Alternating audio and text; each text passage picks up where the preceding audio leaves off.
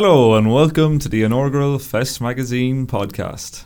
And today on our show, we're going to be discussing Sound of Edinburgh this year. We're going to be talking about The Boy with Tape on His Face and Dr. Brown. And we're going to be also looking at political theatre, talking about Coalition and I, Tommy. And joining me today are Fest comedy editor Stevie Martin Hello. and Fest's editor Ben Judge. Hello. Don't go away. First up today, we're going to be talking about Dr. Brown, the kind of anarchic, madcap, rude clown that's been, it's fair to say, taking Edinburgh a little bit by storm in the first week of the Fringe. Mm. Um, we all went along last night to see Dr. Brown, and uh, so Ben, what did what did you make of it? Well, it's one of those shows that's really interesting, and it, one of the great things about fringe comedy is that you do get these shows that come along, maybe three or four or five a year, that are a little bit different, a little bit innovative, that are doing something new and exciting, and something that audiences just aren't really expecting. And this, as I'm sure Steve will agree, is exactly that kind of show. Uh, no, I agree. Um, but I also think that uh, this year, in terms of Dr. Brown as a comedian, he, this year is a bit more accessible than his other years uh, because last year was a bit more sexually aggressive and terrifying to be in the audience. So there was kind of that horrible, like, I want to be picked, but I'm terrified about what you're going to do. Whereas this time, everyone was kind of together with him. He was a lot nicer and a lot sweeter. And I think that has helped um, him sort of break into the kind of mainstream, but he's still not mainstream. The, the whole show, it there's there's no uh, there's no sound at all. He's completely silent, and yet he's incredibly physical. And also, it feels as if there's kind of electricity in the air, and you can almost hear him, him his comic voice speaking without him saying any words. Yeah, and also like um, the kind he's kind of uses the audience a lot for the sound. So without wanting to get any spoilers, get any spoilers out there, uh, he's like uh, yeah, yeah, like the, the audience participates as much, so it, and he uses kind of the, the backing track and stuff. But it's I think the fact that he doesn't speak means that every expression is like even the slightest widening of the eyes, like this, just is is hysterical because there's nothing else to, to latch onto. There's just his physicality, which I think is just so refreshing. Well, yeah, I guess that's kind of the, the interesting thing, and that, well, as a little kind of teaser for the Fest issue two lead feature, um, where you talk about with the boy with tape in his face, there is a kind of almost a saturation point with stand up at the minute, whereby everybody's desperately trying to find a new angle on something, a new topic to talk about, a theme that they can attack in a new and Hmm. exciting way. It's like the oldest art form ever, but um, was I was saying last night to a friend um, that like it's really funny in like ten years we'll be like, oh my god, this is because I really think next year after this. There's going to be quite a lot of either imitations or people trying to do new takes on the silent comedy as opposed to trying to do new takes on this kind of stand up thing. I have to say that with Dr. Brown, there are 20 minutes that you really need to have patience with. That you need to kind of you need to you need to trust that he's going somewhere. Um, at the show we were at, there were maybe four or five walkouts after about 15, 20 minutes, right almost seconds before everybody in the audience bought into it absolutely fully. Yeah, that's true. And so w- w- we're not. We'll try not to give anything away, but essentially, this first twenty minutes is it's kind of gently funny. It's not uproarious, but it's utterly necessary. Utterly necessary for where the show goes, and so you need to be patient with it. I actually did prefer last year's show because it was a bit more divisive and a bit more um, people either loved it or they hated it. Um, like the the bit at the beginning is. Um, it, I think that would normally divide an audience, but because this year he does he does kind of uh, bring the audience together and it's more accessible. That this year it's kind of been taken. It, it, it's doing better than it did last year. I think maybe is that a fair thing to say? I think that's true. I mean, certainly, I didn't see last year's show, um, but I I didn't feel particularly endangered in this show. And in reading Tom Hackett's review, uh, the five star review that he wrote for Fest, he was talking about the extent to which there is still a dangerous element in it, Hmm. but you don't feel as though you're being humiliated. You don't feel as though you are the butt of the joke. He's Dr. Brown actually does care for the audience, and particularly the audience member who helps them out as much as they do. And so you as you do almost kind of leave with a feel good sensation and not kind of frightened, but true, yeah. while you're there at the time, that it does still have this kind of anarchic tension, which is really exciting. Yes, it is really. That's that's what that's the way for it. It's really it's just really exciting to watch because you have no idea what, what is going to happen. He could he can he's liable to do anything, and that's what's so great about it. I guess that kind of brings us as a nice uh, segue into our, our next topic, the boy with tape on his face. Which Yeah. in many ways, it's, it's not the same in terms of maybe the level of excitement. You do feel it's a more scripted show, but certainly the reliance on the audience and the audience to Mm. participate. Like because at last night's Dr. Brown performance, there was one audience member who really took the ball and ran with it. I felt, Mm. and you know, you might go on another day and that mightn't happen like that. Um, when I went to see the boy with tape on his face, there was a couple of audience members who quite categorically did not want to be doing what they were Oh, doing really? which is always quite. But he, I have to say, the boy his face uh, dealt with it very well. But you guys have both seen it too. Uh, well, what have you? What would you make of it, Stevie? Um, I think it's it's wonderful because I think um, what he does so well is is the audience participation element, and also the fact that it's it's a lot more simple than Dr. Brown. It's a lot safer.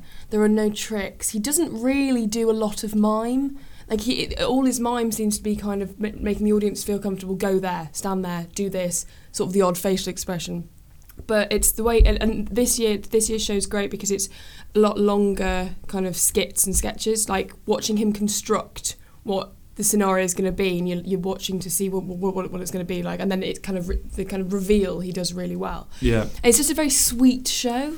It's just really sweet and and very accessible. Like everyone I've seen who's seen it has just just come away going that was just lovely and just and it's just yeah it's it's a little bit less. Um, uh, it divides opinion less than, than Dr. Brown, I think. Cer- yeah. Certainly, it felt like a lot more. Of, it's more of a feel-good show. yeah, it's like a crowd pleasing mainstream uh, version of Dr. Brown, I would say. Is that like Yeah, Dr. Brown. There's there's certainly a pr- uh, prurient element to Dr. Brown. There's a there's a definite sexual Yes. element to Dr. Brown. Yeah. It is missing largely from when the boy had tape on his face. You know, at one stage, at one stage, you know, he, he he has a gets a beautiful lady up from the audience and plants a rose in her mouth, and she has to watch as a bullfight takes place. Whereas with Dr. Brown, you feel like You would Hey- try and have sex with her. Yeah, yeah. But that's that, that's one thing that um, is really important about a show as well. Is that the boy is a two D cartoon Tim Burton esque character. He's not like you don't think he hasn't. There's no backstory. There's no motivation for him. There's no emotion. He's just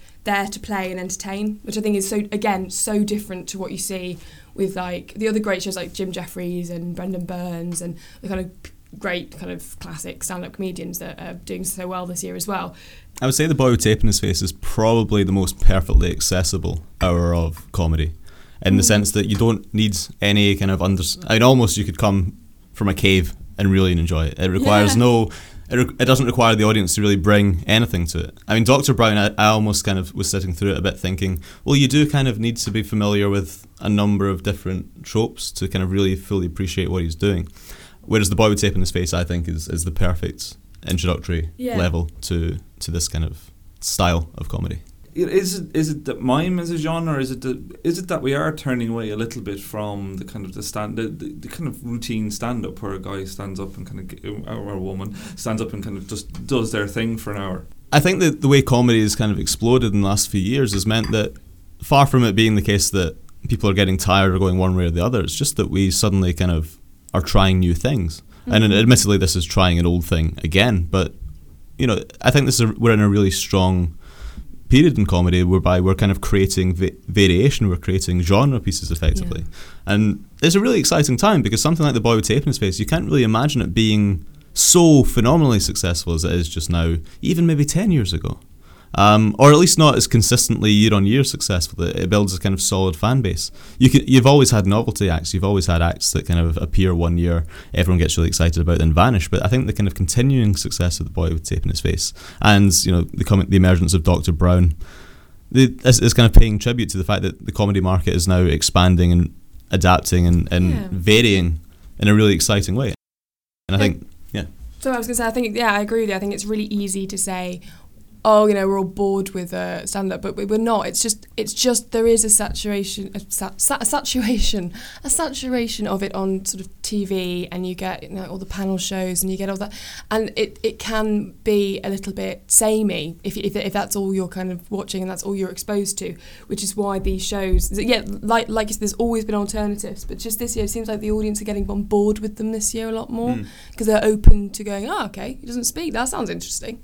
As opposed to yeah, just kind of watching what they've seen on TV and watching what they, which I think is really cool. I think it's a really good good thing for comedy. I really agree with you.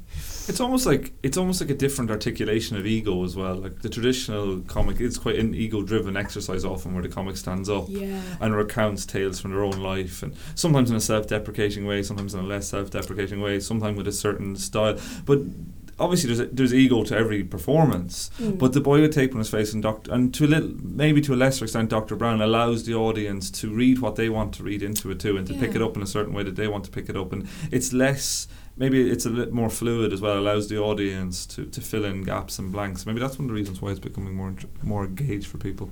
Yeah, and I think uh, with certainly with the boy with tape on his face and with Dr. Brown last night, but we don't know if that is like every that happens all the time. But yeah, the audience are sort of like the stars, and they are. It's not just like they're on stage helping; they are integral. Like hold this, do this. Without the audience, his show wouldn't work. And I think that's what's nice about it. And the same thing with why Dr. Brown's show, you know, being sort of le- less aggressive this year. Uh, it's the the sort of atmosphere in the room is is so. Um, I don't want to say friendly because that sounds crap, but it is though. You know, like everyone's willing it to do well, and also things like silly things like you would never heckle the boy with tape, tape on his face, Sam, because he can't fight back. So you you kind of you're wanting him to do well. Everyone there's no kind of animosity at all, and I think that's that's good as well. That's just a different kind of. I don't know. It's just it's just different, and it's just refreshing to, to watch. And I think that if stand up is a live art, or even comedy is a live art, is going to thrive in the future, it does need to realise that, hold on, there are these 20, 30, 40, 100, 200, 300 people in the audience that we Mm. need to talk with. We need to kind of bring into the show. And I think that's what's really exciting at the minute, particularly about the boy with tape in his face and Dr. Brown. Hello, and welcome back to the Inaugural Fest podcast. In the first part of the show, we talked about comedy, but in the second half, we're going to be turning our attention to theatre, and in particular, political theatre. August is always a quiet month for politics, but it certainly isn't here on the fringe. We've had a load of different um, political shows. We've got everything from rock and roll politics, which is the independent chief political columnist Steve Richards, who's making his fringe debut an hour long show about politics. You've got comics like Josie Long, but there's also quite a few plays that are dealing with the issue of politics. And in this part of the show, we're going to talk about two of the most prominent ones, which is Coalition and I, Tommy. Uh, first off, Coalition, which is a new play by uh, Robert Khan and who is a Labour councillor in Islington, and Tom Salinsky. The play is set in 2014, and and an in, uh, general election hasn't been called, but it seems to be imminent. And Matt Cooper is the leader of the Lib Dems, and he's played by Tom Tuck. And uh, he bears more than a passing resemblance to a kind of a Mr. N. Clegg MP, I think it's fair to say. And he's fi- facing kind of mounting disquiet from within his own party and from his voters about a series of climb downs, which again sounds pretty familiar to uh, to viewers of uh, anybody who's been looking at the political scene over the last few years. I liked it. I thought I thought it was good. I thought it was kind of um, script was good. It was obviously very very relevant. So people were loving it right from the start. You can get easy laughs from just sort of going, ah, Tories are they crap, you know, or. Um, and you know, it, it, it, but it really got into its stride sort of halfway through. Tom Tuck is wonderful when he's angry and exploding. And I've heard someone describe it as kind of a lost episode of the thick of it. I hesitate to sort of compare the two because I mean the thick of it is a lot better.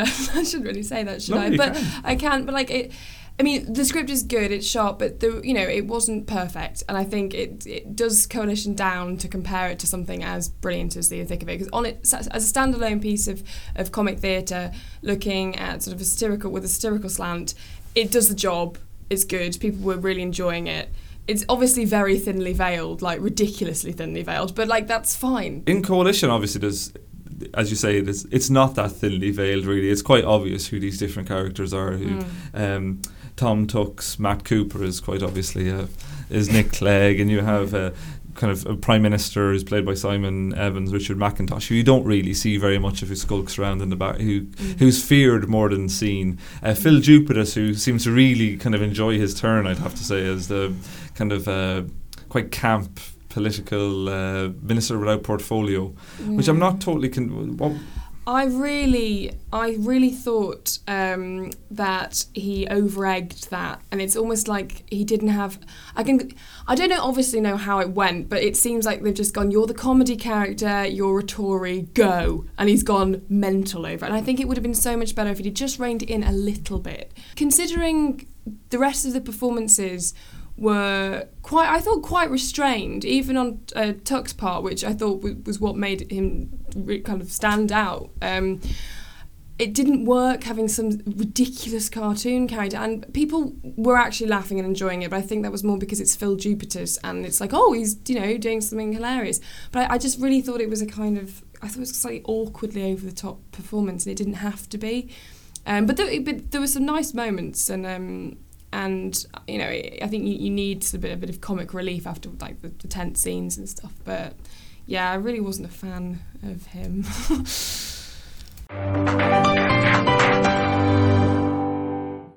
Um, from coalition, which is set in the future, uh, to another political future, to another play that's set in the recent political past. Um, I Tommy, which is the story of Tommy Sheridan, arguably the most kind of complex and engaging and ultimately flawed political uh, character of modern Scottish politics.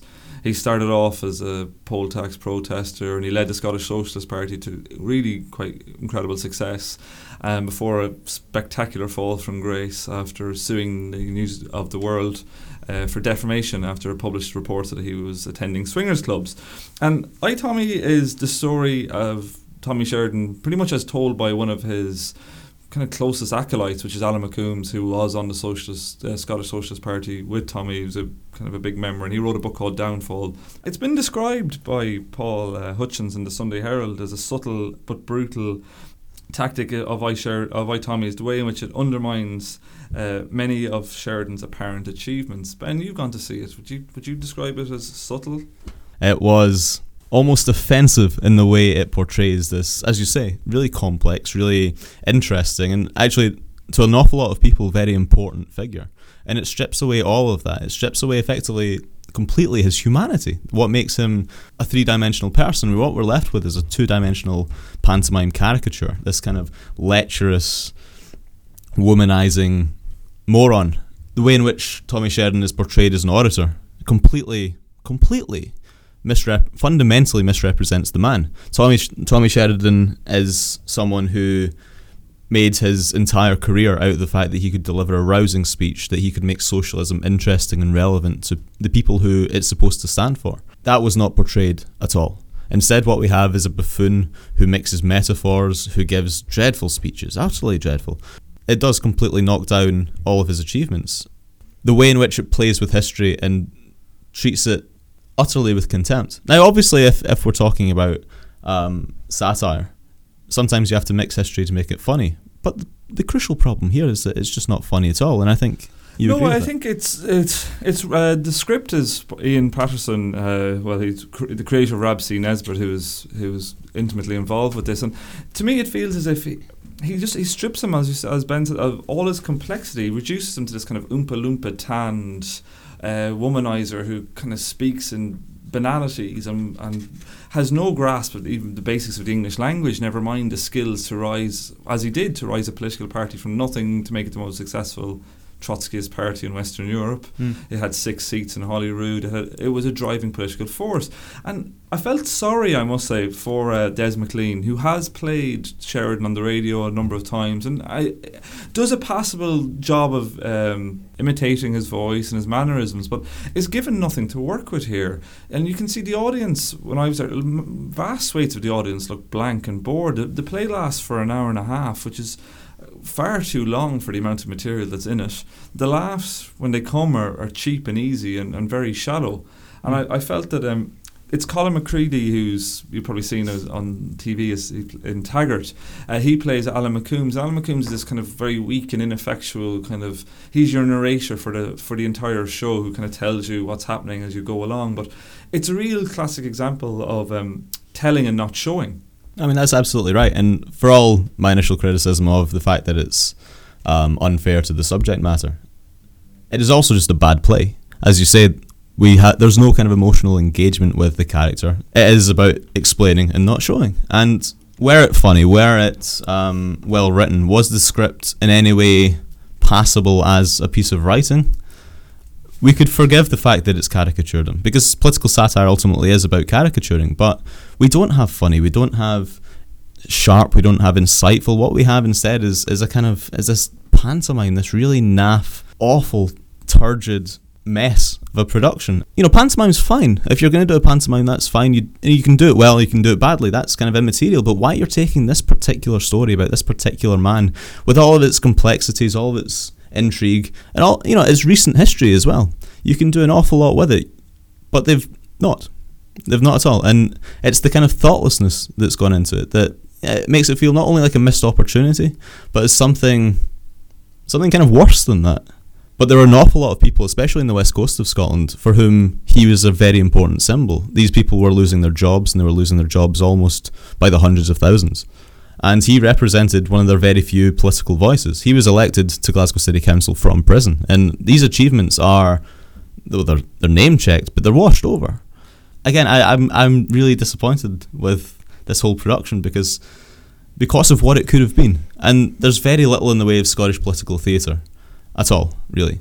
And for this reasonably well publicised, reasonably well, a play that's generated interest, reasonably successful, for it to be this poor, and for people who might have an interest in Scottish politics or, or Scottish theatre to go to it and leave with the kind of impression that it leaves, I just think that's a bit damaging.